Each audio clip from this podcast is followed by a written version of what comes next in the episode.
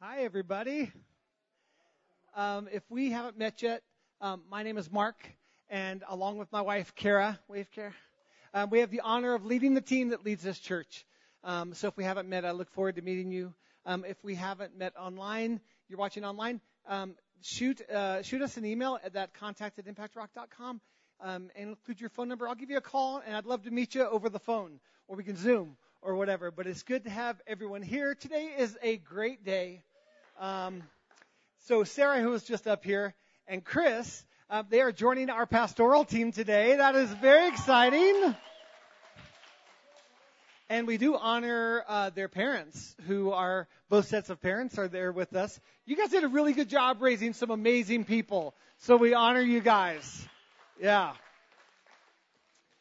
Um, in a minute, we're going to pray uh, over over the tithes, over the offering. Um, and I tell you, you can't spend too much time in Scripture and not see the generosity of our God and that He loves to give. Um, he is a gift giving God. We see in Ephesians uh, chapter 4 that He gives gifts to the church to strengthen the church, to bring us to a place of maturity and growth. And, and that's great news because who wants to stay in their immaturity? Um, and we grow. And um, so our God is a, is a gift giving God. If I can just kind of pause real quick. In, our, uh, at the end of our service today, um, Chris and Sarah will come up and um, Tyron and other apostolic gifts that are here with us today will be um, will be laying hands on and and ordaining Chris as an elder. And even in that, we have invited those gifts listed in Ephesians 4. We have invited them to come into this place and just be generous in the love of the Lord today. Um, because our God is generous. And we do see this. I'll, I'll, say this quick. I'm not preaching today, but, but um, the elders, yeah, I already, yeah, right. Um, uh, the elders here at Impact Rock, so Andy and I, we won't be setting in Chris as an elder because we don't see that that is a function of another elder. We see that that's a function of, of apostolic giving from the Lord, that that's an apostolic function. So here with us, um, we'll start with the right. So uh, Marlon and Charlotte Bender, um, they are part. Yeah, yeah, they're awesome. Um, they are part of the eldership team at Radiance Church in Commerce City. They're they they led that church for the longest time, and now uh, Josiah, their son, with his wife Christy, lead that uh, that church, and they're part of the NCMI uh, translocal ministry team that we are in relationship with. Um, I'm going to skip over here and I'll go to the far end over here. We have Chris and Cheryl here, and they're yeah, we got, we, we got to cheer with each one, you guys. Um, we've already set the precedent. Um, so they're also part of that team. And so then I'll kind of come to the middle. So Tyron and Nicole um, are here with us. And this is what's really cool, you guys. I want us to think big. Sometimes we just think Erie, Colorado, and I want us to think big. Um, when Ty is standing up here and, and we've invited him to bring the word today, we're not just going to jump right into ordination and setting in. We want him to encourage the church and encourage you watching online with the Word of God and point us to Jesus in the Word. And at the end of the service, that's when we'll do that. But when Ty's up here, there could be somebody in South Africa watching going, I'm a part of, of this man's team and I partner with this man in doing the work of the Lord. There could be someone in India, but not there could be, if they're tuning in, there, there's people in India and Italy and France and right outside of Austin, Texas and all over California and all over the world that say, I am in partnership with this man on his team to advance the kingdom of God and to strengthen the body of Christ and to strengthen the church. So it is an honor. I, I say that we're just we're we're so fortunate that he lives in that they live in Westminster, and that they're so close because um, there's a lot of churches that would love to have um, Tyron come in and minister and strengthen as often as we do. Um, but they, they don't live in Colorado. We do. So we're blessed. So um, we're going to pray over the offering real quick, um, and then I'm immediately going to call you up, Tyron. Um, Lord, we just thank you for your goodness and your faithfulness. And Lord Jesus, we want to be like you. We want to be like you. We want to sound like you. We want to look like you. We want to act like you. And we see that you are generous. And we see that you trust your Father. So in our giving today, we want to emulate those traits in you. We want to be generous and we want to trust your awesome Father. So we give of everything that we have to give today, and we do so with joy. We give of money, we give of influence, we give of resources and time and service and everything we have to give, and we give of affection because you're good. And this isn't about religious obligation. This is about that we have you. We have a relationship with you, Lord Jesus. So we, we give with faith, and Lord, we just thank you that we cannot outgive you. So, Lord, bless every act of faith of, of giving and service today, Lord. We thank you for this service.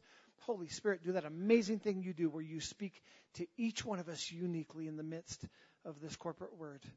In Jesus' name, amen. Everybody, can we welcome Tyron to come up and encourage us in the word? Thank you, sir. Wonderful. Well, good morning, everybody. And uh, real privilege to be with you today. I'm delighted. I live in Colorado as well, and uh, love living in this great land, this great nation, this great region. And uh, I'm so delighted just to be a part of what God's doing here this morning and uh, the privilege of just coming in and being able to share into the life of this church. We love our friendship, Mark. We really do, Mark and Kara. Appreciate just the friendship we have, the partnership in the gospel with this church. And uh, we love kingdom friendships. They uh, matter most and they have eternal ramifications for what happens here on earth, too. And so we're delighted by that. Thank you for the opportunity, just to these other team guys as well, for coming in and celebrating with us this great moment. You know, we, we love partnership. We love working with local churches and we love to celebrate in the big moments and the little moments. Uh, we love the journey we're on together, but this is a big moment for this church. And I don't want to overemphasize it, but it is a great moment when we celebrate bringing new people onto this leadership team. And I want to tell you that when God brings people on, it's not for what He's done or what He's doing, but it's almost for what He wants to do into the future. It's always a sign of a season change into a new season. Right through scripture we see that. Whenever they were to take land and take territory and take ground, first thing they did was put leaders in place for the season. And so I do believe there's a shift in season for us here as a local church. And, but uh, before we jump into that season, I do want to highlight some things that God has been doing in this season. And I think we're so good at moving to the next season that we don't always learn the lessons that are needed for the season we've been through. And so I'm going to ask if you've got a Bible, please turn with me uh, to the book of Jeremiah, Jeremiah chapter 1. And uh, probably the understatement of the century is these are crazy days that we're living in. How many of you believe these are absolutely crazy days that we're living in? And uh, what I want to say about these days is that we're not all in the same boat. And uh, I've heard many guys say, oh, well, we're all in the same boat. I love how Mark was able to just describe that we are part of something way bigger than just happening here in Colorado. We are, by the grace of God, working with people literally all over the world. And we celebrate what God's doing around the world. I want to tell you this pandemic is global. It's not American. It's global. And I, am hearing many people say, ah, we're all in the same boat. And I want to say we're not. We're all in the same storm. This is a global storm that we're in. But I want to suggest we are all in very different boats. And that's important to understand because it's not just look at what's happening globally. It's what are you doing with us, Lord, as individuals in this room, in this local church? What are you saying to us in the storm? And so my challenge to you this morning, friends, is we don't just look at what everyone else is doing and find a way out of this. We do what it is God's called us to do. We address and adjust our own lives. And so the challenge this morning is for Impact Rock Church. What's happening in this boat? Your boat. What's happening in, happening in the, as individuals in this room and those online? What are you doing with what God's saying to you and I in this time and in this season? So same storm, but very, very different boats. And let me tell you, when you look through scripture, when you read, even certainly in the New Testament, it's an amazing that even in the sweet spot of the will of God, we are in storms. We can find ourselves in storms. I think too many think, ah, oh, when we hit a storm, we've kind of stepped away from the will of God. Well, just read the Bible and you'll see that those, even the disciples, were told to get in the boat and go to the other side. And in the boat going to the other side, they hit a storm. In the sweet spot of the will of God, the storms are still there. And the Bible teaches us that we need to find Jesus in the storm. But I want to say it's not just finding Jesus in the storm. We also need to see the storm through the eyes of Jesus. See, I, I don't believe God sent this pandemic. And if you do, that's okay. But I don't believe He sent it. But I want to say, I do believe God allowed it. And how do I know He allowed it? Well, it happened. Therefore, He allowed it. And what I want to say, and most people want to throw rocks at me when I say this, and, and I'm not saying how it probably has been the most difficult, of course it's been the most difficult season for us and in our lives, but I, I want to almost suggest if this, if I can say, that it's been a blessing in disguise for you and I as God's people. Many people will say, well, we've been set back as the church. And, and I want to say, maybe, but I want to suggest perhaps we've been set up rather than set back. And if we are just trying to find Jesus in the storm and we're seeing our plans all on pause, I want to suggest, friends, God's plans are not on pause. We have not been set back. The church has been set up. And what God, we need to see what God's been doing in the season, adjust accordingly. So He has embraced this new day, this new season for you as a local church. We've learned the lessons that God wants us to learn in and through the storm. Don't just try and find Jesus in the storm look through the lenses of Jesus to the storm we're in. Say, Lord, what is it you're teaching us and showing us? See, I want to tell you that the moment we are in does not pause the mission that we're on. It just adjusts us to come back to the things God's called us to do. There are three overarching truths from Scripture, from Genesis right through to Revelation, that, that I believe if we truly believe them and, and if we truly embrace them, then we can live through any season. We can live and make it through all seasons, and we can live with boldness and with clarity and with confidence.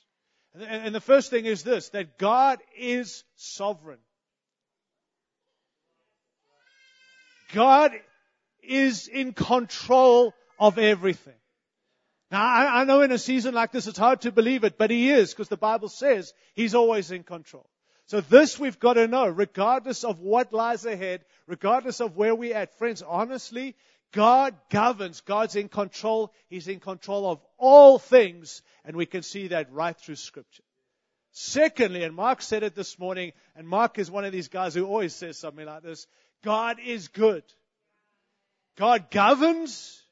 Secondly, God is good. And let me tell you, not as a cliche, God is good all the time. Even in COVID shutdown, lockdown, with all the stuff we're facing right now. Even with these elections, I'm not getting political, but our elections that are happening and all, God is good. And that's why Paul, with conviction, could write with absolute conviction in Romans chapter 8. We know what he says. He says in verse 28, and we know that in all things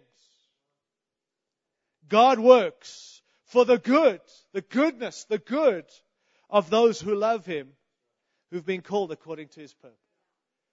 God governs, He's sovereign, God is good all the time. And thirdly, God is gracious.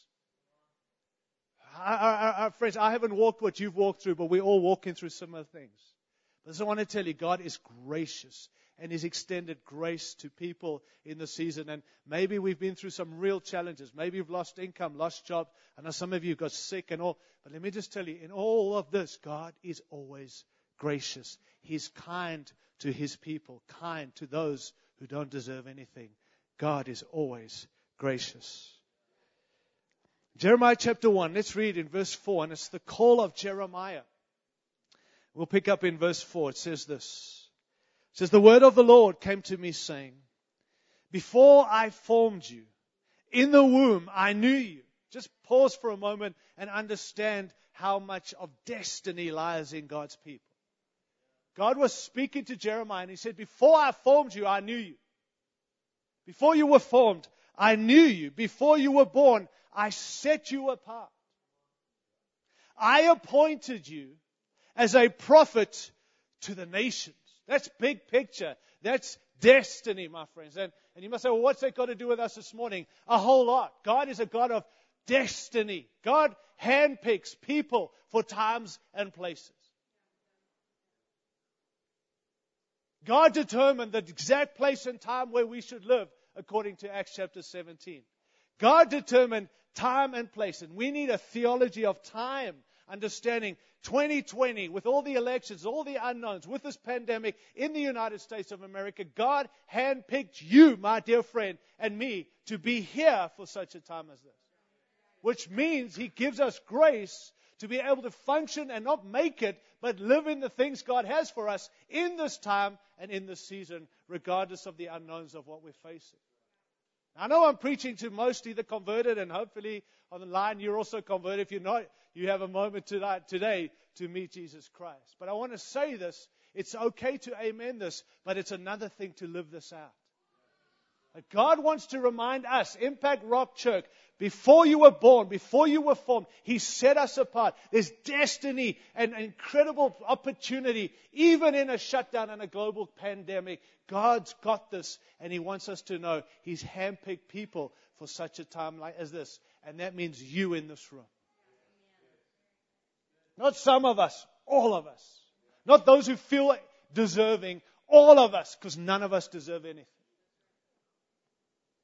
Ah, verse 6. Ah, sovereign Lord. I said, I do not know how to speak, and I am only a child. But the Lord said to me, Do not say I am only a child. You must go to everyone I send to and say whatever I commanded. Do not be afraid of them, for I am with you and I will rescue you, declares the Lord. What a promise. We might sit here this morning and say we've got all the excuses and the reasons why God can't use us. God says, I want to get rid of those excuses. It's not what you can do, it's what I've called you to. Friends, this is not a cheerleading session. This is revelation from the Father to His church this morning to say, adjust the way we're thinking and begin to think again what He said for what He's called us to. Who cares what people think? Straight up, who cares? I care what he says. Because what he says matters more than anything. What he spoke over us will be fulfilled because he said it, not because we're it, because he said it. Verse 9 Then the Lord reached out his hand. How awesome is this God? And he touched my mouth, anointed me to speak. And he said, Now I have put my words in your mouth. See, today I appoint you over nations and kingdoms to uproot and to tear down, to destroy and to overthrow, to build and to plant. Friends, when we read these verses, let me say this to you this morning. We've got to live with a sense of destiny again. We've got to live with a sense of dedication. We've got to live with a sense of determination. We've got to live with a sense of duty. Not weight of responsibility. But I want to tell you, with destiny always comes duty. I don't know where you're at and I know what you've sensed, but over these last few months, I have sensed the destiny of God and the response of the duty God's given to us. And we can't let it go because of what we're facing. We've got to stick to it and not hang in and hold on, but live boldly and live lead and lead boldly in a time and a season, regardless of what comes our way. God's got this. God's called us. God's appointed us. God's put His word in our mouth to declare what it is God wants the world to hear. And in verse 11 it says, The word of the Lord came to me. What do you see, Jeremiah? Jeremiah said, I see the branch of an almond tree. I replied. You see, the sight of this tree is more than just a coincidence. Nature is a parable of God's working. He sees in this sign of the spring a sign that his hard frost is about to break and new life to spring up from the soil. To see the branch of an almond tree was to see a changing in season. Was to see that the, fire, that the break of the cold and frost had been broken and now we're beginning to see some fruit again. And this is what I want to challenge you and I with this morning, my dear friends at Impact Rock Church. What do you see?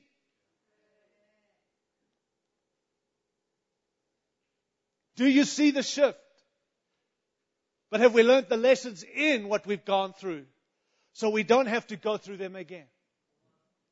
See, we are prophetic people, and I love being prophetic because it's always about the future, which means we can always see something better than what we're in right now. But the problem with being prophetic is we always want to live in the future and not adjust according to what God is and has been doing.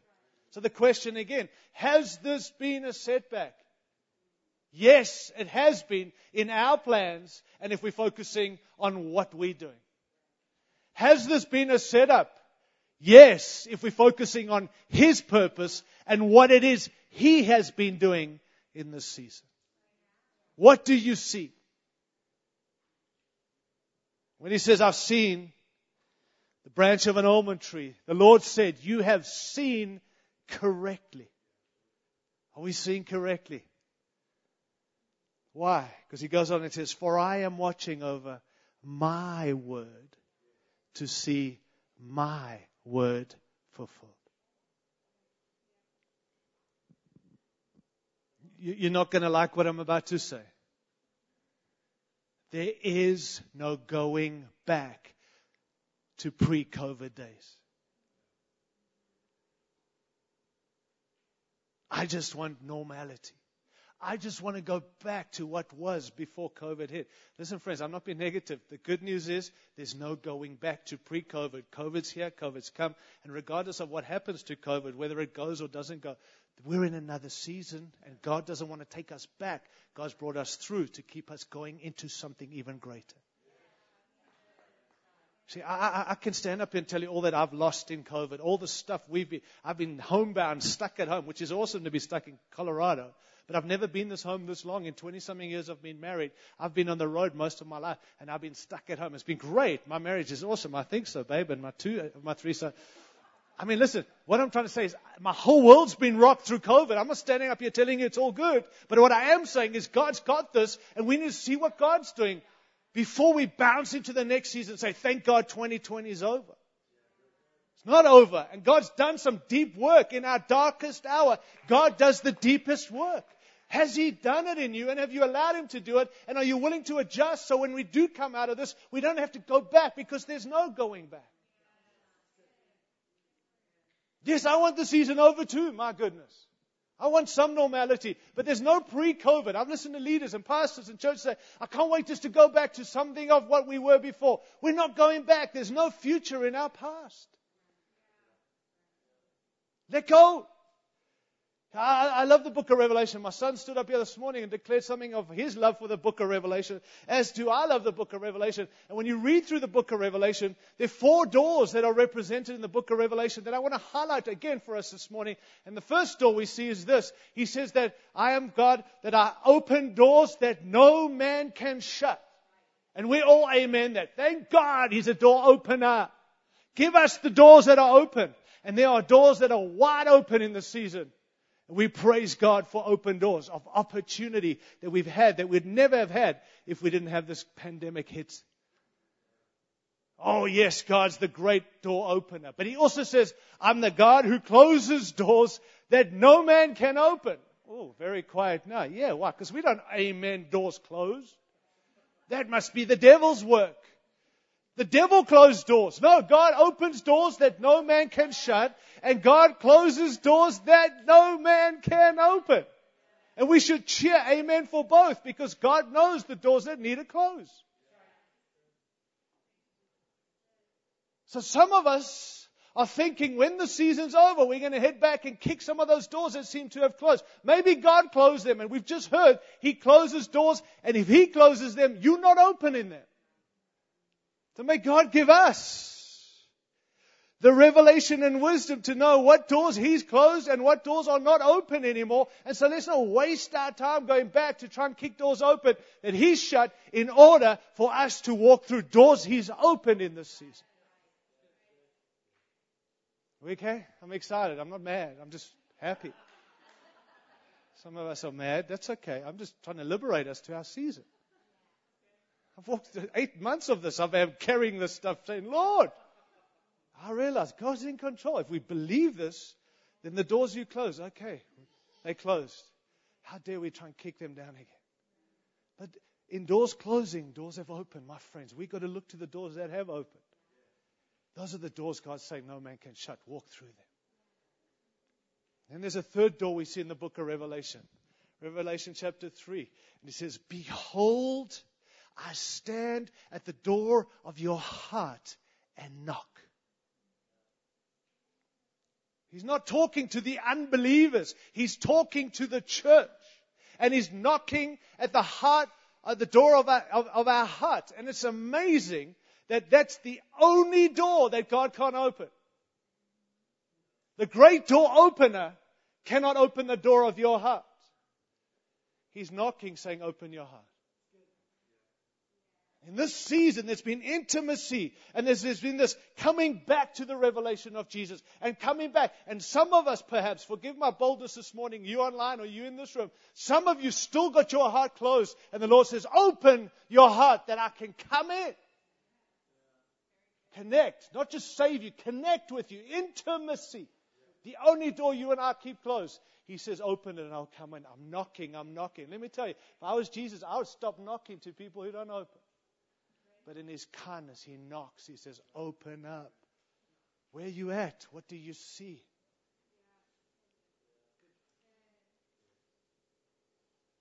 The fourth door, Revelation chapter 4.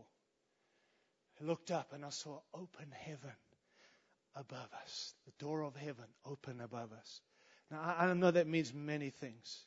But what I want to say to us is in our going forward in the season of change, we've got the backing of heaven in what we've been called to do. Not to fulfill your destiny and your plans, to fulfill the call of God.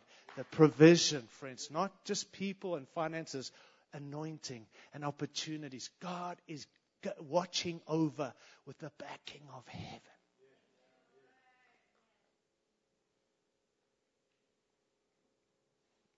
There's no going back. Where are you looking? What do you see? Can't go back. Challenge you to this morning to say, Lord, I'm settling that today. We might have some of what was, but we're not going back. We don't want to go back. Can't long for what was. It's over. It's a new season. God's doing some new thing. Can I say also, we don't just look, can't look back. We must also not just look around. I'm concerned the church is just getting so busy looking around right now and what everyone and what we're facing right now, and it's determining who we are rather than what God said. I know it's hard to live in a reality, especially with an election year. And again, I know it's real, friends. Who, how can you get away from it? You can't. You better vote. If you don't vote, then you have nothing to say when things don't go your way. And if you do vote and you don't get your president, it matters not. God's in control. And you might want to throw rocks at me, but you better be ready for your party not to win because God's faith is not in your party. I know you're mad at me because I got an accent, but I'm an American and I will vote and I know what I'm voting for. But if my guy doesn't get in or my party, it means nothing to God because God's not waltzing. Just let me say this. He's not walking around in heaven going, Chief, the Republicans don't get in. I'm not sure what we're going to do. I hope we have another plan. Or if the Democrats don't get in, what are we going to do? Hey, God's ruling, friends. And He's ruling all nations. So don't worry about just America. He's in control of everything. Don't look around. Cannot look around. I want to say we must be looking up. To whom will you compare me? Who is my equal? God asks often through the book of Isaiah. Who is my equal? No one. Who can you compare me to? No one. That's where we're looking to Him who's in control, who calls, who speaks, who leads, who has destiny, who's called people. He's the one we look to. And we need to be looking forward. Forward to the seasons of what God's had. So, the question is this a setback or is this a setup? Isaiah 46, verse 10 and 11 says, I, speaking, this is God, He says, I make known the end from the beginning, from ancient times, what is still to come. I say, this is God speaking, my purpose will stand. And I will do all that I please. From the east I summon a bird of prey. From a far off land a man to fulfill my purpose. What I have said I will bring about. What I have planned, that will I do. God's got this. God's in control of every single thing, even when we don't know what we're doing. Proverbs 19:21 Many are the plans in a man's heart. But it's the Lord's purpose that prevails. Probably the most quoted verse right now in the, in the church. And I want to tell you, we have plans. The plans have been set back, but the purposes of God are not on pause while we work ourselves out. This mission's continued, and He's bringing us back to the mission He has for us. Jeremiah 29:11. Come on, you could quote that with me. For I know the plans I have for you, says the Lord. Plans to prosper you and to not to harm you, to give you a hope and a future. Do you see that? I'm not backing your plans. I'm watching over my word to see it fulfilled. I know the plans I have for you, not your plans, my plans for you. I'm watching over those plans. Oh, that's Old Testament. Great. Ephesians chapter 1, 11.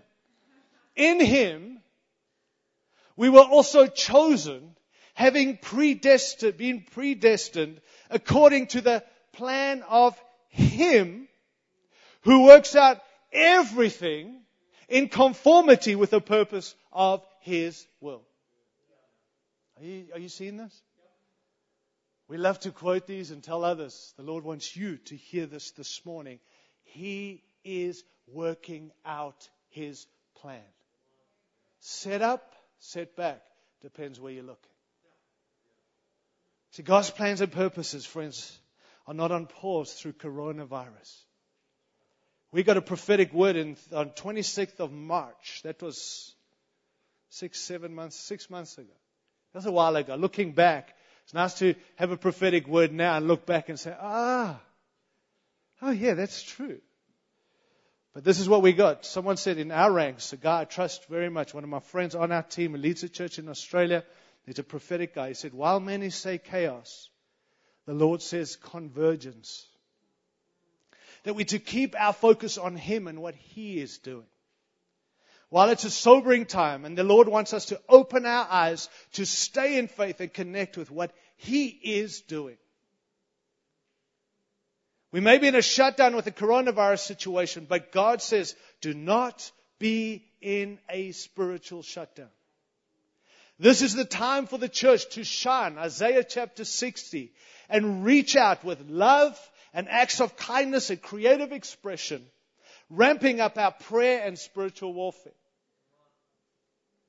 2020, and we all like, geez, can't we celebrate Christmas now? And then go straight into New Year because we're tired of 2020. Still got a couple of months left. We just wish we could delete. Let's repeat. Let's have a different, you know, I mean, I, we, people putting their Christmas trees up thinking it's going to quickly move us out into the next year. And I mean, I get it, but here's what they said. 2020, that's what God's saying. 2020 is a significant year for us as convergence and breakout despite what we see around us right now with the coronavirus and upheaval. God is moving in a time of shaking and a backdrop of chaos and uncertainty. Cities and nations and financial systems and economies and world leaders are being shaken. But Jesus is opening up opportunity for this to be our finest hour. Set up, set back. Our finest hour to occupy and possess a delightful inheritance to be a blessing to all nations. This is the time to arise and shine. That was spoken of in March of this year, in lockdown globally. Set back, set up. Well, in my few moments left, what has God been doing? Can I, can I highlight a few things? And, and not, gee, God, I'm glad you're doing it out there. God's doing it with us in this room. Have we allowed Him and have we adjusted before we move into the next season of seeing the branch of an almond tree? That's what He's asking of us. But I'm worried as I watch people try and jump into another season and not have adjusted our lives. What a waste. And we all want God to speak. I'm like, God, speak, speak. I'm desperate always to hear God. You know what happens when God speaks? We just move on. We, we don't honor the voice of the Father. We don't honor the word he speaks. We're just quick for the next rather than, what have you done? What are you doing? What are you saying, Lord? Help me adjust so I can be part of what you're doing into the future by adjusting to what you've done in the present. You, you cool? Is that okay, Mark? Well, Mark, I live next door, but he gets me in once every five years or something. I'm just joking. I'm kidding. Just a joke. Just trying to bring some light. Just joking. You out there, we, we're good. What is God doing in this season? Well, I want to just quickly highlight a few. Number one, God is reclaiming His church. And His church is us, not the buildings, the people. I, I don't believe that it's the self indulgent culture of the church that hinders the progress of the gospel. I don't believe majority of Christians, even in this nation, we're not in we're not self indulgent. I think we're serious about the purpose of God. I think the majority of us are serious about the will of God and the plans of God.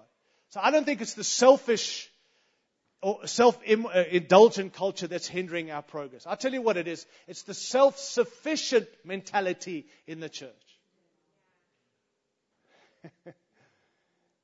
we think we know what we're doing and we know what we're called to do, and we've almost got good at doing what we're doing that we've got to a place where we think we can do it without Him. Listen, I, I, we've been in ministry many years. We lead this thing globally. We got church histories, 45, 50 years of church planting, of taking nations. Uh, can I say we know how to do meetings? We know how to do conferences. I mean, we've got, we've got some history. We've got some experience and some God success. That we almost like, hey Lord, we know what we're called to. We're not about ourselves. We're about your purposes, but we've been doing things without Him. And then suddenly this pandemic hit, and suddenly we all realized we cannot do anything without Him. We can't even meet. We don't even know what we're doing anymore. We're on our knees saying, How do we meet? And what does it look like? And the Lord said, Okay, I've brought you back. John chapter 15, vine and the branches. That's been a moment for us, and God wants us to be a lifestyle, saying, You cannot do anything without me. Jesus made that very clear. So let me just tell you, all He's done is He's we were running with momentum, all busy with a whole lot of stuff. Got this, God. We know what we're doing. And the Lord said, boom, one day the whole world, boom, stop. Now what are you going to do? Well, we're going to turn to you and say, what must we do? Good. I'm reclaiming my church. I'm taking my church back. So let me ask you, have you allowed him to take you back, ma'am, sir? Is Impact Rock back to belonging to the Lord? Or, oh, we got this, God. Just give us the go ahead. Let us run again. Let us get back to pre COVID days. We know what we did. And the Lord says, apart from me, you can do nothing. How's it working out, friend? I stand up here saying there was a lot of stuff we were doing without Him, for Him. But He brought us back to say, without me, you can do nothing. No fruit. See, God hasn't stopped what He's doing through this pandemic. He paused what we are doing to reveal to us again what He is doing and to remind us that without Him we can't do anything. Thank you for that, Lord. Connection with Him matters, John 15. Our communion with Him matters, which stirs our call. Birth, our call is birthed in communion with Him, and it is strengthened in communion with Him. You know, too many churchgoers in our great nation are happy to go and connect with Moses, the man of God, rather than go up the mountain themselves to connect with God themselves. We'd rather hang out with church leaders who've been up the mountain and tell us what God says. We take selfies with them, men of God, people of God. Listen, I'm a preacher standing here saying that's who I am. But how can I replace you going up the mountain yourself? America Church, those days are over. God's not allowing us to go to the man of God instead of go up the mountain ourselves. You and I have the privilege. And let's be honest, it's harder going up the mountain ourselves. It's easier to connect with someone who's been up there to tell us what to do. But God says, this is not an old covenant truth. I have come that you go up the mountain for yourself. I've been studying church history over this season of being locked up. You know what's interesting is that many of these movements in the early church or in church history that have really had radical impact were started by men and women. The founders or the founding generation had such revelation of Jesus for themselves. They had such a relationship with Jesus that, in a sense, they were out there and they did radical things that changed history. But if you study those movements on, you realize quickly that they've lost their way and they radical movements that were impacting nations for the world, uh, for Jesus, ended up dying off. You want to know why they died? Because the, the, the, the following generation had connection with the founding generation rather than with Jesus themselves. They were so connected to the leaders, they weren't connected to Jesus. Let me tell you, friends, we need to stay connected. Even ordaining these wonderful new leaders on your team, you've got to obviously get behind what God's called them to. But you get the privilege of going up the mountain yourself. And that's what the Lord's highlighted in this time. Come to me yourself rather than go through some man or some woman. God, Jesus is the mediator who made the way for us to go all the time. And He's not going to let us play that game of go to the man of God at the expense of going to God ourselves. You there? There's a reset. Secondly, quickly, there's a reset. I believe God's resetting the church, has reset, is reset. I know some of people, I know pastors who've said there's no such thing. There is a thing. That's what's happened. Why? Because there's a reset. We've been so busy doing stuff that's not required of us. And friends, we all are. Come on. Let's just be honest. I mean, we get so busy. We all, I don't know anyone who hasn't been busy. You know, momentum's an awesome thing. We all want momentum again so we can keep running. But in momentum, you just keep running and you know there are things that shouldn't do or shouldn't be doing or, and we're just like, oh, we're so busy. We just, and then suddenly God stopped it all and said, now deal with it. So we've been too focused on doing church rather than being the church. The Lord just changed that. Be the church. Someone said to me, it's like the makeup of the church has been removed. Now it's time for the real heart of the church to be revealed. Now, makeup's not bad. I won't say any more than that. And I said, because it hides the blemishes. Now, my wife said, no, it enhances your features. So, okay, it enhances our features and it hides the blemishes. And that's okay. But here's what's amazing. It's like we're so quick to want to put the makeup back on. The church is quickly, let's hide. And the Lord said, rather than hide the blemishes, deal with the blemishes. Now's our season to deal with the stuff that needs to be. Don't hide it, deal with it. And so there's this reset, there's a shifting from programs in our great nation, the church, to people. We're not anti programs, but we are program driven at the expense of people. Jesus didn't come for our program, came for people. And so suddenly in our great nation, the church is reset to people matter more than programs.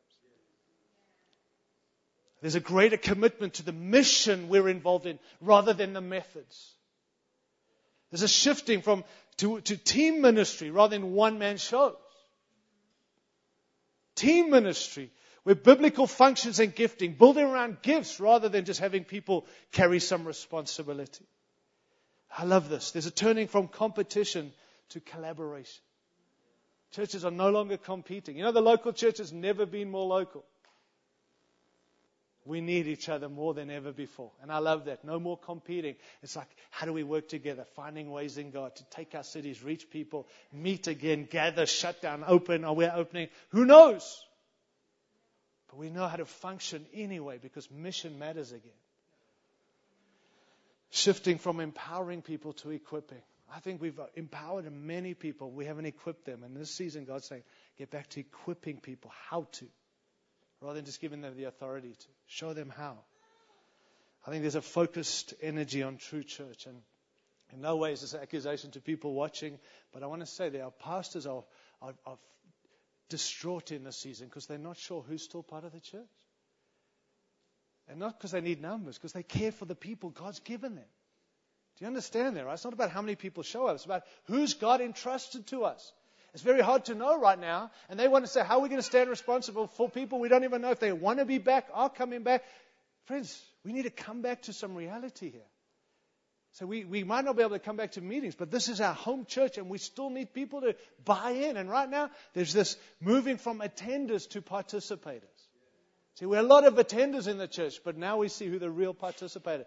And I'm not saying you have to be here, friends. I, I, I'm just saying, are you participating or are you attending? Because there's this great purge that's happening in the church.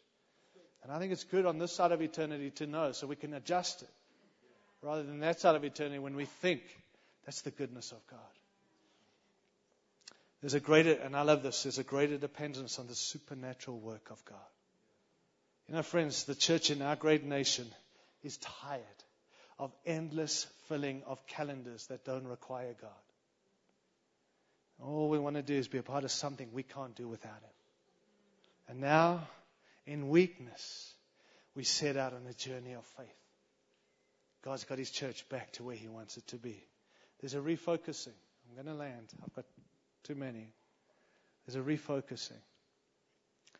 See, for too long, we've got our agenda from the world, friends, rather than the Word of God. We've allowed what's happening out there to determine what we say here. God shifted that to say, come back to my Word. The Word of God determines who we are and what we, how we respond to people out there. And so I, I just want to tell you that, that we, the, the church is too over politicized and under gospelized. And I'm an American who cares about America.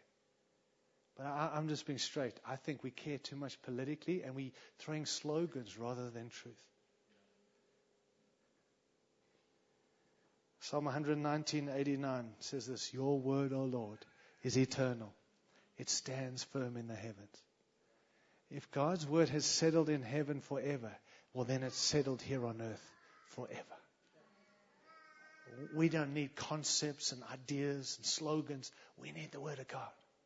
And you know what the Word of God does, friends? It brings us back to the revelation of Jesus as Master. We need Master revelation. See, the main thing is to keep the main one, Jesus, as the main thing. And the Bible does that.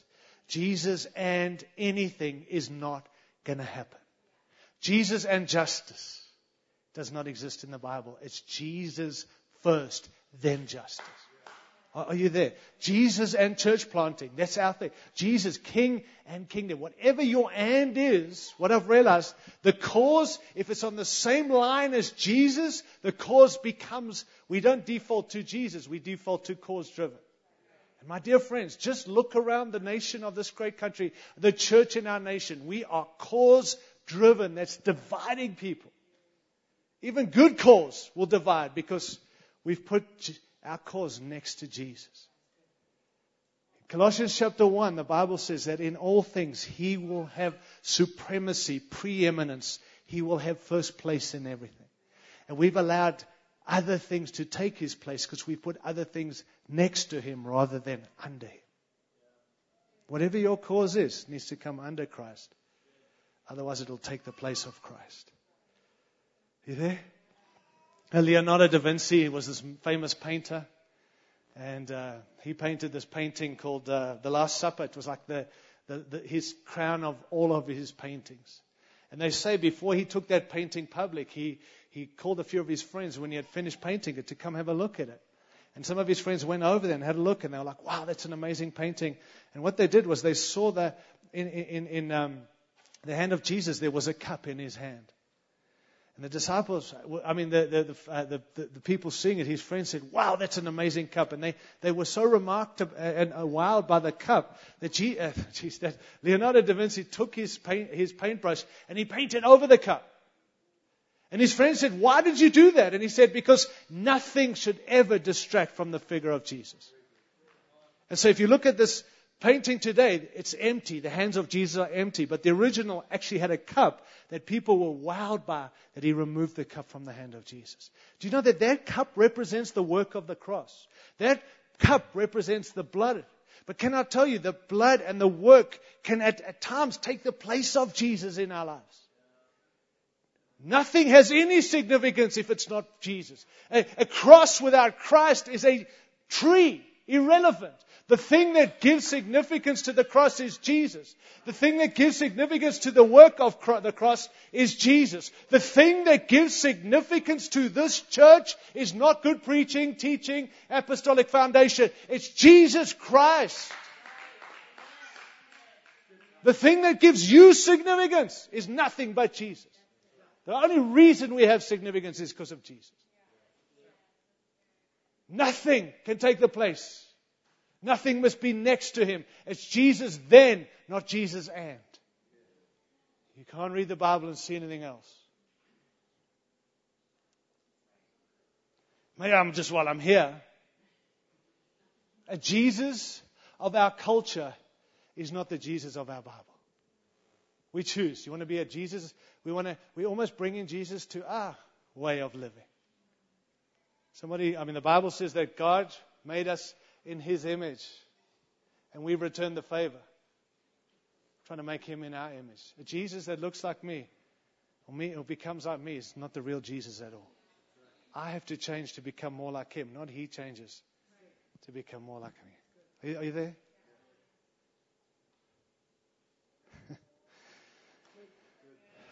Just let me land with this. I had too many other points. Sorry, Mark. But I, I need, we need to move to this ordination before they change their mind.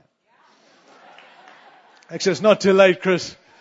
Before hands are laid on you, sure you don't want to say no after this. I'm just kidding. Well, I'm not, but I'm kidding. Just playing with you guys. Sarah, you want to say yes. I think Chris is nervous, but no, I'm joking. Well, I hope you're nervous, Chris. Just, can, can I say this thing of mission? You know, I'm really trying to walk carefully and humbly here this morning. But there's such an, a push in the church today about the return of Jesus, the end times, with what's happening right now. And maybe you're in that. See, I, I've always said that I believe Jesus is coming back in my lifetime. If I'm wrong, it doesn't matter. If I'm right, it matters. I've always said I believe Jesus is coming back while I, Nicole and I are leading NCMI. And again, if we're wrong, it doesn't matter. If we're right, it does matter. Yeah, Paul thought in his day Jesus was coming back, and Jesus didn't come back. But look how he lived. The early church believed in their lifetime Jesus was coming back, and he didn't. But look what they did. So I want to say this. I do believe Jesus is coming back, and it could be sooner. And I'm amazed how many people are saying it's now. I mean, we've got people quoting it's now. Literally, go you, don't YouTube it. But if you did, you'll see they've got the day, the time, and they've been wrong so far for 2,000 years.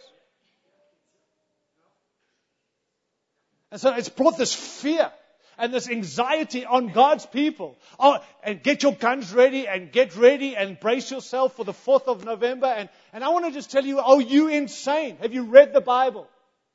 I'm trying to bring liberty to you this morning. Read the Bible. Show me that in the Bible. It doesn't exist. Jesus is coming back, and it could be soon, and it could be today. And the question is, are you ready?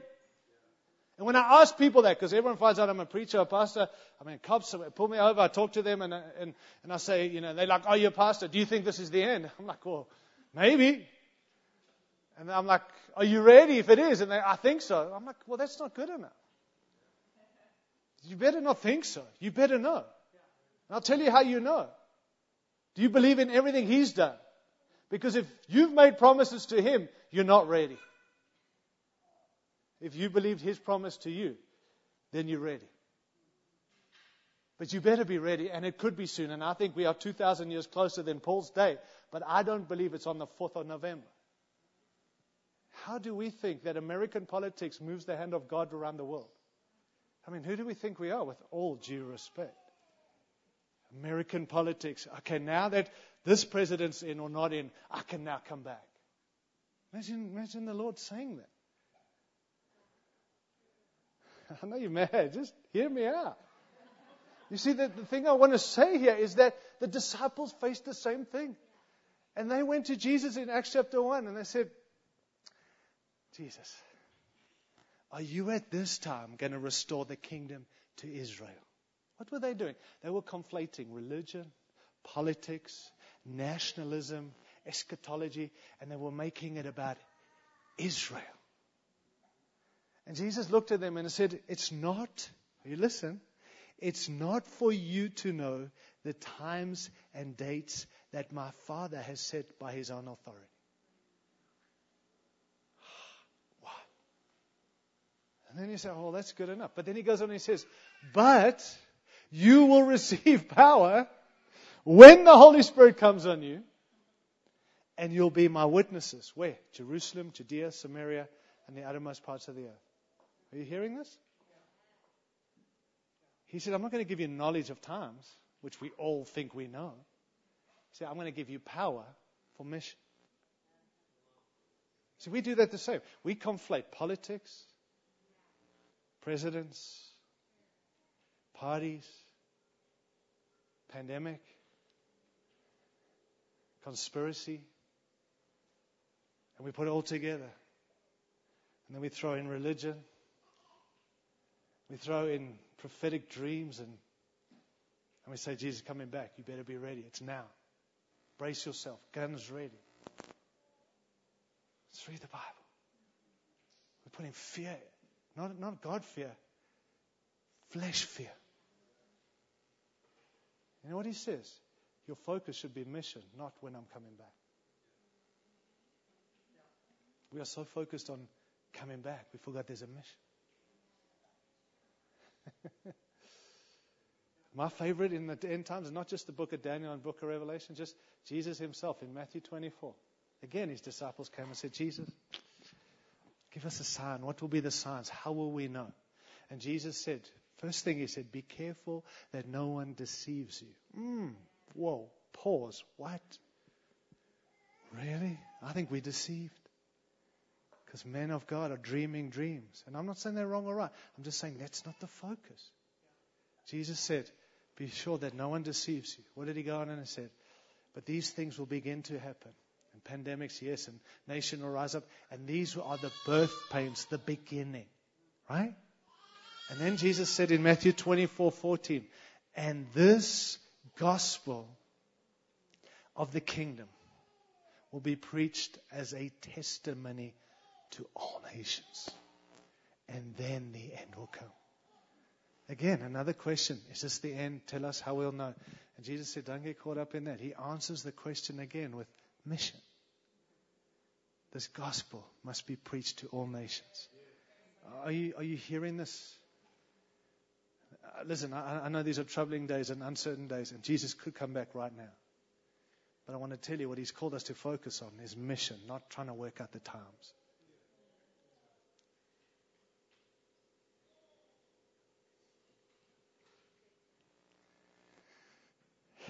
I know some of you are mad at me, and I ask you not to be. I just ask you to read the Bible in its entirety. Jesus is coming back, and if you're not ready, you need to be ready. And it's not based on anything you've done, it's on everything He's done. But you better accept that and receive that before it's too late. But then we live with absolute destiny. That now's the time to tell the world, to ready them for when He does come. Don't go hide in a bunker.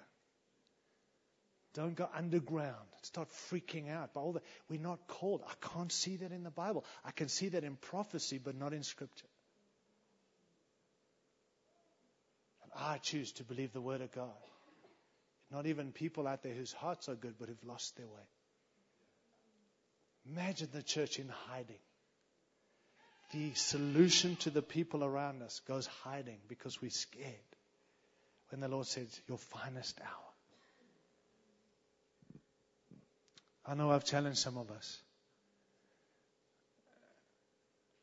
I'm just telling you, God's not looking to the political arena of America to decide what He's going to do around the world. He wants what He wants. But let me tell you, even if we get someone we don't want, and, and I know nothing, I'm not prophesying anything. I'm just saying, are you ready to still serve the Lord if you don't get what you vote for?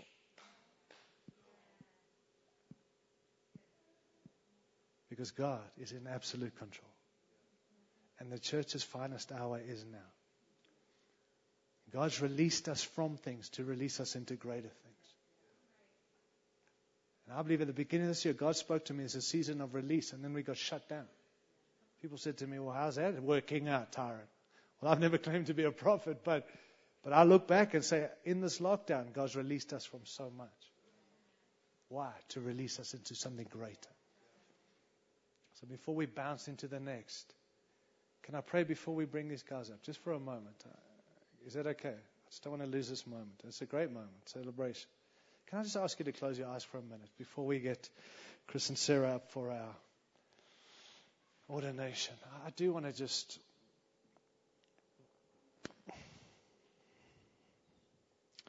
I just want to ask you, please, would you adjust and address what you need to in your boat, your life?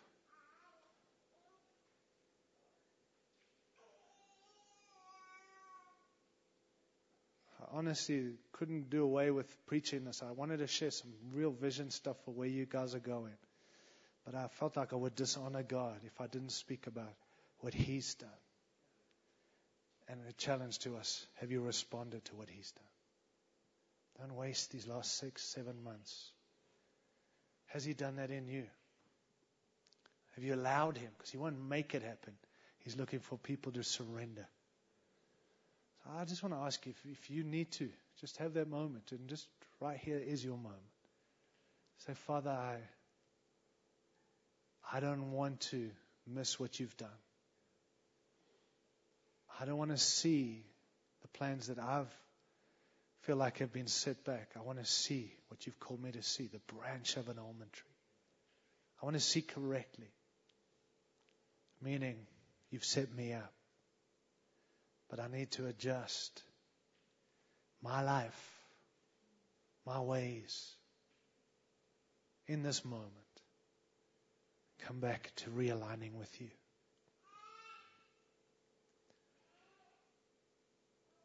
And so, Lord, I just pray for my friends in this room right now. I think all of us, if we're honest, need to come to that place. But those who know they need to, would you just meet with them right here? Would you liberate? Set them free? Would you adjust this thing of, we can't do anything without you? We don't want to try anymore. You're repositioning us to have your heart, realigning us with your heart. We don't want to just declare your praises, we want to show people who you are. And even with all the uncertainty and even this election, and Lord, I just pray for such courage that we believe you and your word. That we can't do a lot about what's happening. We, we can't change our past, and to be honest, the future's not in our hands, it's in yours. But we can adjust. And we know you meet us where we're at. We don't want to just make it through the season. We, we don't. We want to thrive. We want to live with destiny, duty, determination. So, whatever needs to be done, would you do it right here, right now? Come, Holy Spirit. Just touch lives, liberate your people. I, I don't know everyone in this room. Just keep your eyes closed, please. But I don't know everyone in this room. But I feel like I need to ask you, are you ready? If Jesus does come back today, are you ready? That's not a fearful thing. It's something you need certainty on, friend. And the awesomeness about this is we get certainty because of the finished work of the cross. I want to say again, I'm not saved by making promises to God. Because if I am, my promises are broken all the time because they're based on me. Then you better doubt salvation. But we are saved by believing His promise to us. And has never changed, even in COVID. So if you this morning will say, Geez, Tyrone, I need to settle this today.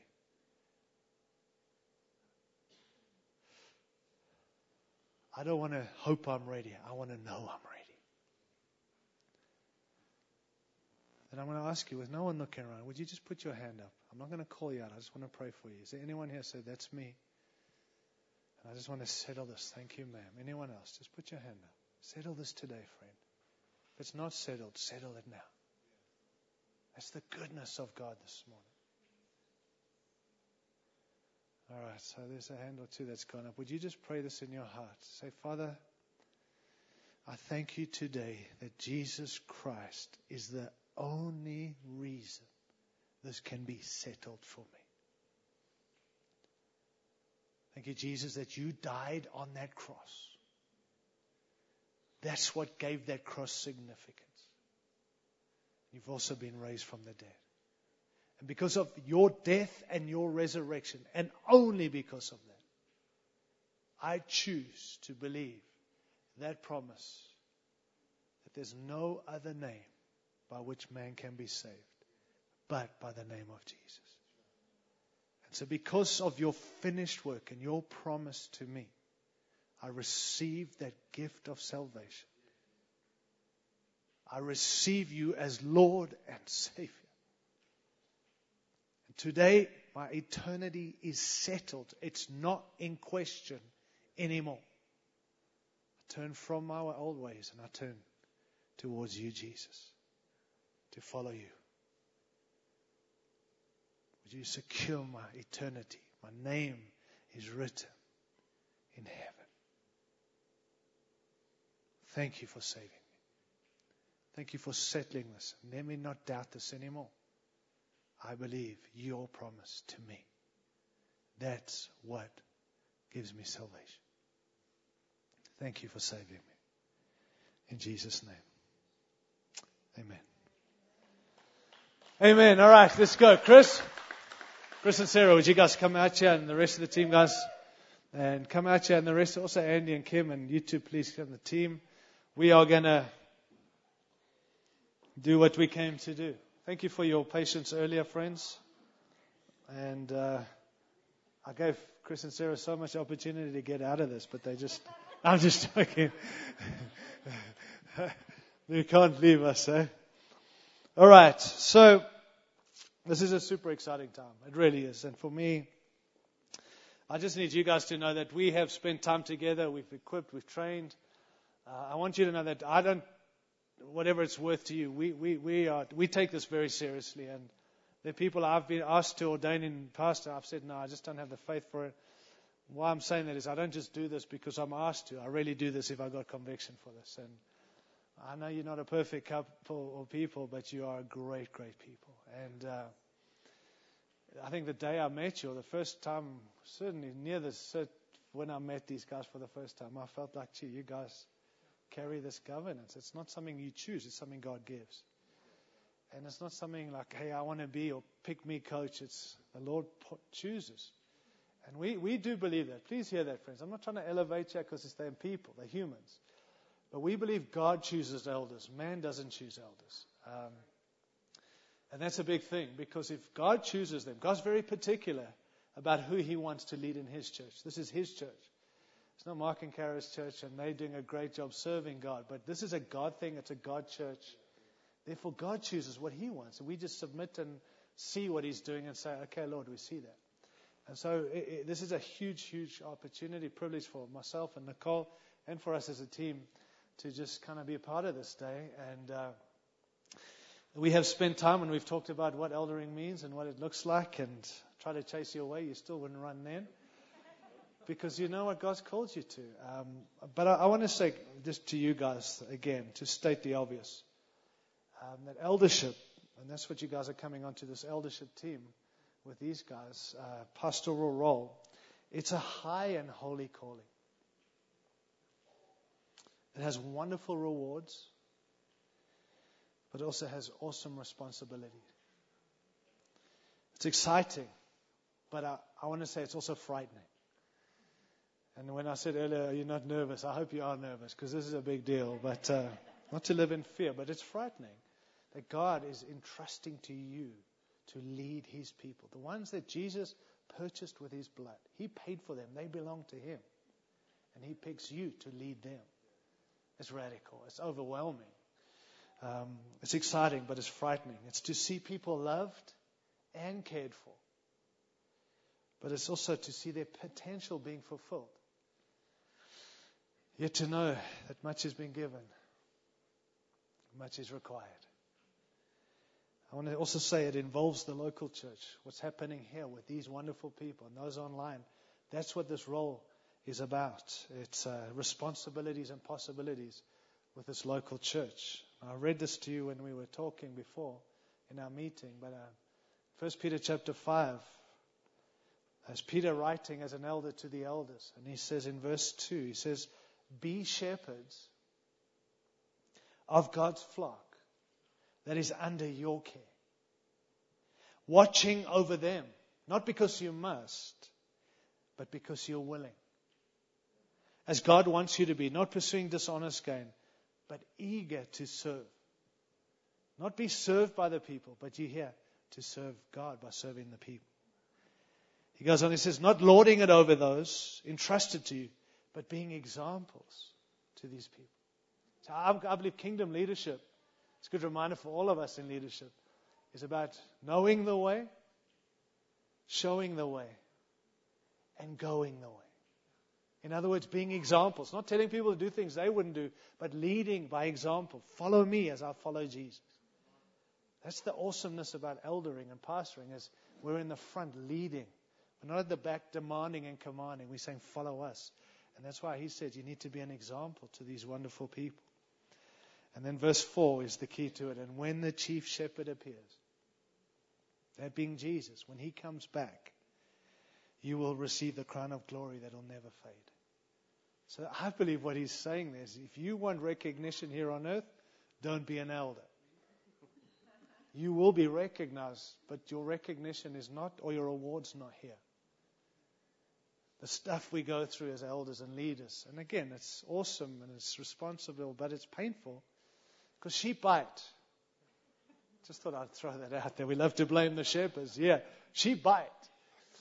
And in saying that, you've got to love these people regardless.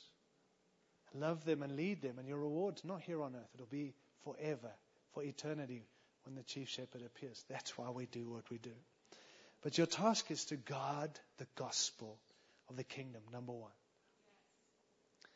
Which means you're called to please God, not man. Are you hearing that, people? Their job as an eldership team is to please God first. Which is very difficult in a day and age like this because everyone wants to be pleased.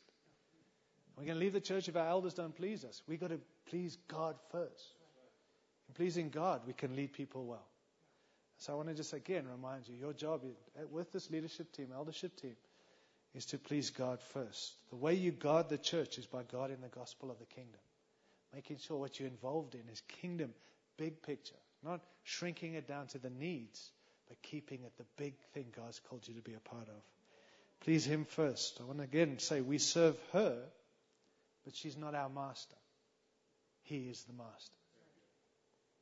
We're going to give account to Him for her, not to her for Him. God, the message of the gospel and the revelation of Jesus. God, the mandate to make disciples. That's what we're called to do make disciples, followers of Jesus, making followers of Jesus.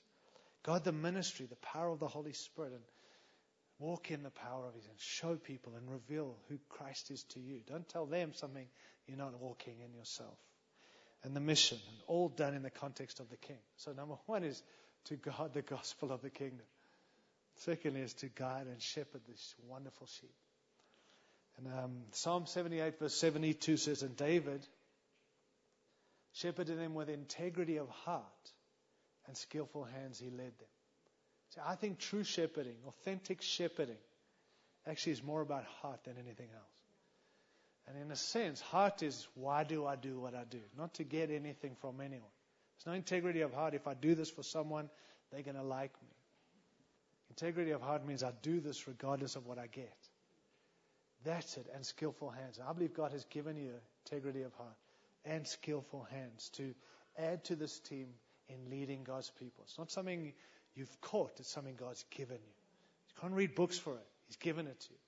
But it's out of integrity of heart, shepherd these wonderful people. You have authority over this church He's given you, but you cannot lord it over her. You fight the enemy, but you never fight the church. You're to build her up, strengthen her. Thirdly, you're called to govern, to lead. And that's what I want to suggest this role is too. It's not just to guard the gospel, it's not just to, to shepherd, but it's to lead. And we need leaders leading God's people in this. Lead the mission, lead, feed, and love these sheep. But also, not just locally, I just want to say how your role involves being translocal and uh, working with other city eldership and leaders around the city and the, and the region. Honoring other churches and leaders too. It's not just what God's doing here, it's honoring what God's doing elsewhere. Thirdly, it involves this translocal understanding, working with an apostolic prophetic team, which you have been and do, but it's understanding your role, what you're doing here, as well as what you're involved in globally. So, to you guys, to the elders, to Chris and Sarah, and uh, it's by the grace of God you say these things, I understand that. But I want to ask you do you believe that you've been called by God, not chosen by man, called by God to be a part of this wonderful team that leads and cares for these wonderful people in through this next season? Do you believe God's called you to do this? That's good. Thank you. If you said no, it would be over. So it's not we picking you, they haven't picked you. That's been a result of God calling. And that's the thing for you to realize. And if you, you do believe that, that's great. That's a good start, right? Secondly, by the grace of God, I understand. But will you serve them? Will you love them? Will you care for them? Admonish them, correct and rebuke them, and encourage them, all in the fear of the Lord. Good. By the grace of God. Will you seek also to honor the other ministries in this region? and elsewhere. Do your best to promote and practice the unity of the Spirit, of which God commands in Ephesians chapter 4. Good. That's good. So far, so good, yeah? If this is your local church, I'm going to ask you just to respond to this question I ask you as I've asked them. And again, it's by the grace of God and those online. If this is your eh, home church, try and declare it or text it or something. But let me ask you if this is your home church, Will you support? Will you pray for? And will you obey these wonderful servants of God? Yeah, maybe. Okay, that's great. Mm, can't do this. Sorry, Chris. This is, no, no, I'm joking. Uh, by the grace of God. Can I also ask you this, the congregation? Will you seek to lighten their load by joyfully responding and submitting to them in the things of God.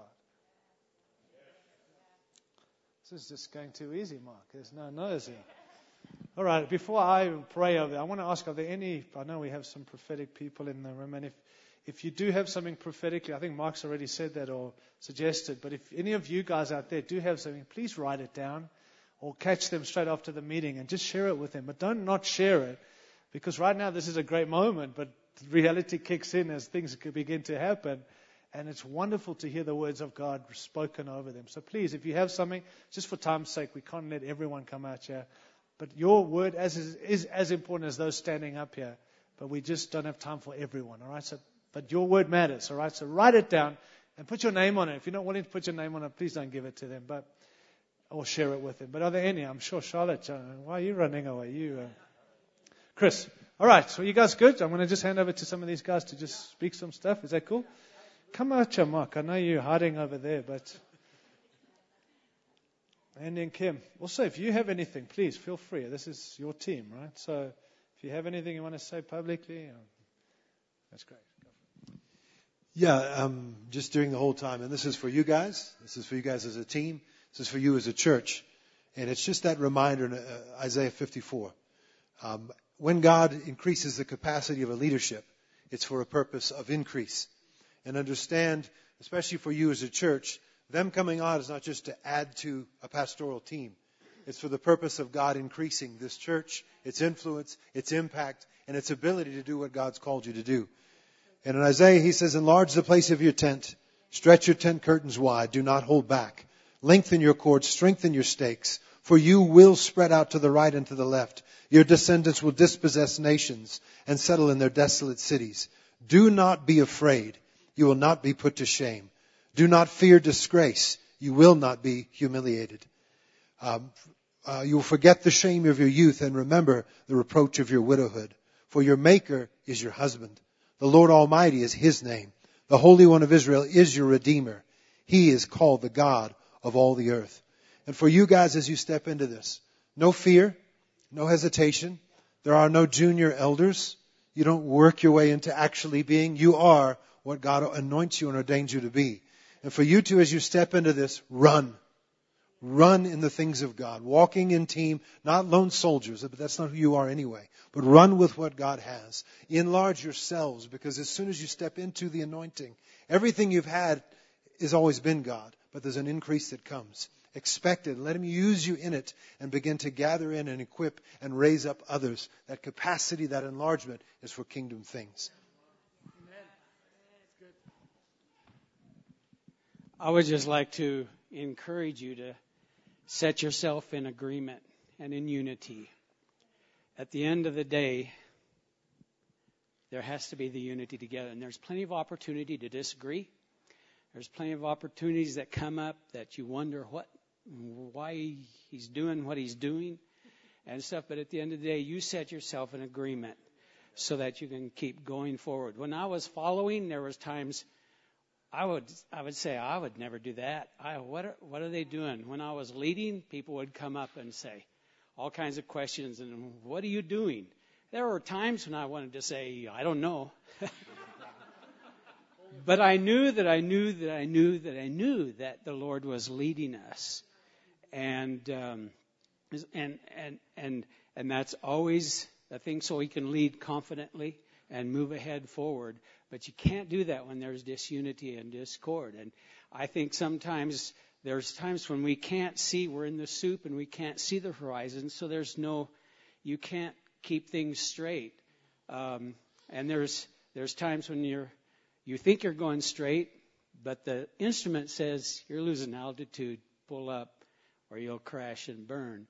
And so sometimes when we can't see the horizon, we default to our feelings. And what we feel we can feel like we're going straight, but we're actually losing altitude. And so we've got to, we walk by faith and not by sight. And we know that. But in this time, especially, I think God is calling us to, hey, we need to fly by our instruments. What the, what the instruments say, we need to pull up, we can be flying in a big arc. And we need to get our heading straight. And that comes from the Word of God in our heart, as Tyrone was talking about, our heart being right. Um, with the Lord. So I just want to encourage you, walk together in, in unity, talk things out, but in the end of the day, we have a lead pastor, and that's there for a purpose and a reason, and we all go together in the same. Even if we disagree, we put ourselves in agreement. Amen? So we can move, move forward. Amen. I just had a couple of scriptures for you guys. Um, it's so important to know that the Lord is faithful who will establish you and guard your heart from the evil one. Because the evil one tries. Okay? That's Second Thessalonians 3 3. And then the second one is this, and this is one that I've taken comfort from so many times when pastoring. Even when we have no faith, he remains faithful because he can't deny himself. And so even at times when the vision or the mandate or what God is requiring you to do terrifies you and you feel like you have no faith, he is faithful who promised who also will do it. Because I believe there's some big things on the horizon for this church, for the NCMI stream that we're in and our team that we're a part of and just what God is doing around the world, not just here. And you're a part of that. It's not just Erie, Colorado. It's, it's around the world. And, you know, God's grace will lead us through all of that. And we can take comfort in His Word that He is faithful always. We love you both and know that we pray for this church and we pray for you as an eldership team and we love, love, love you. And I think you've got a really good couple here. In fact, I don't just think so. I know it. And uh, so God's good and the future is bright. Amen.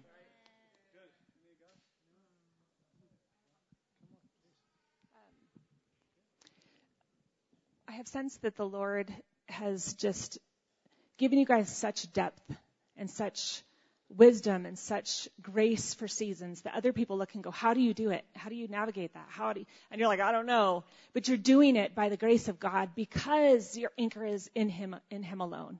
So chaos can be swirling around and you're anchored.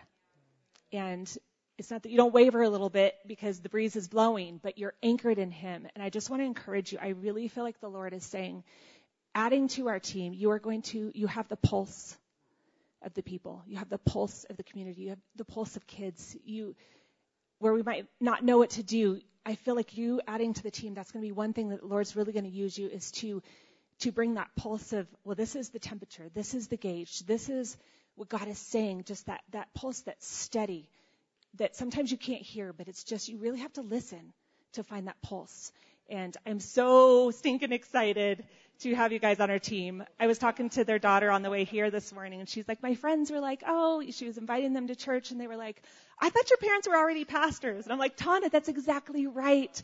They're already loving the people. You're already doing it. So we're so excited.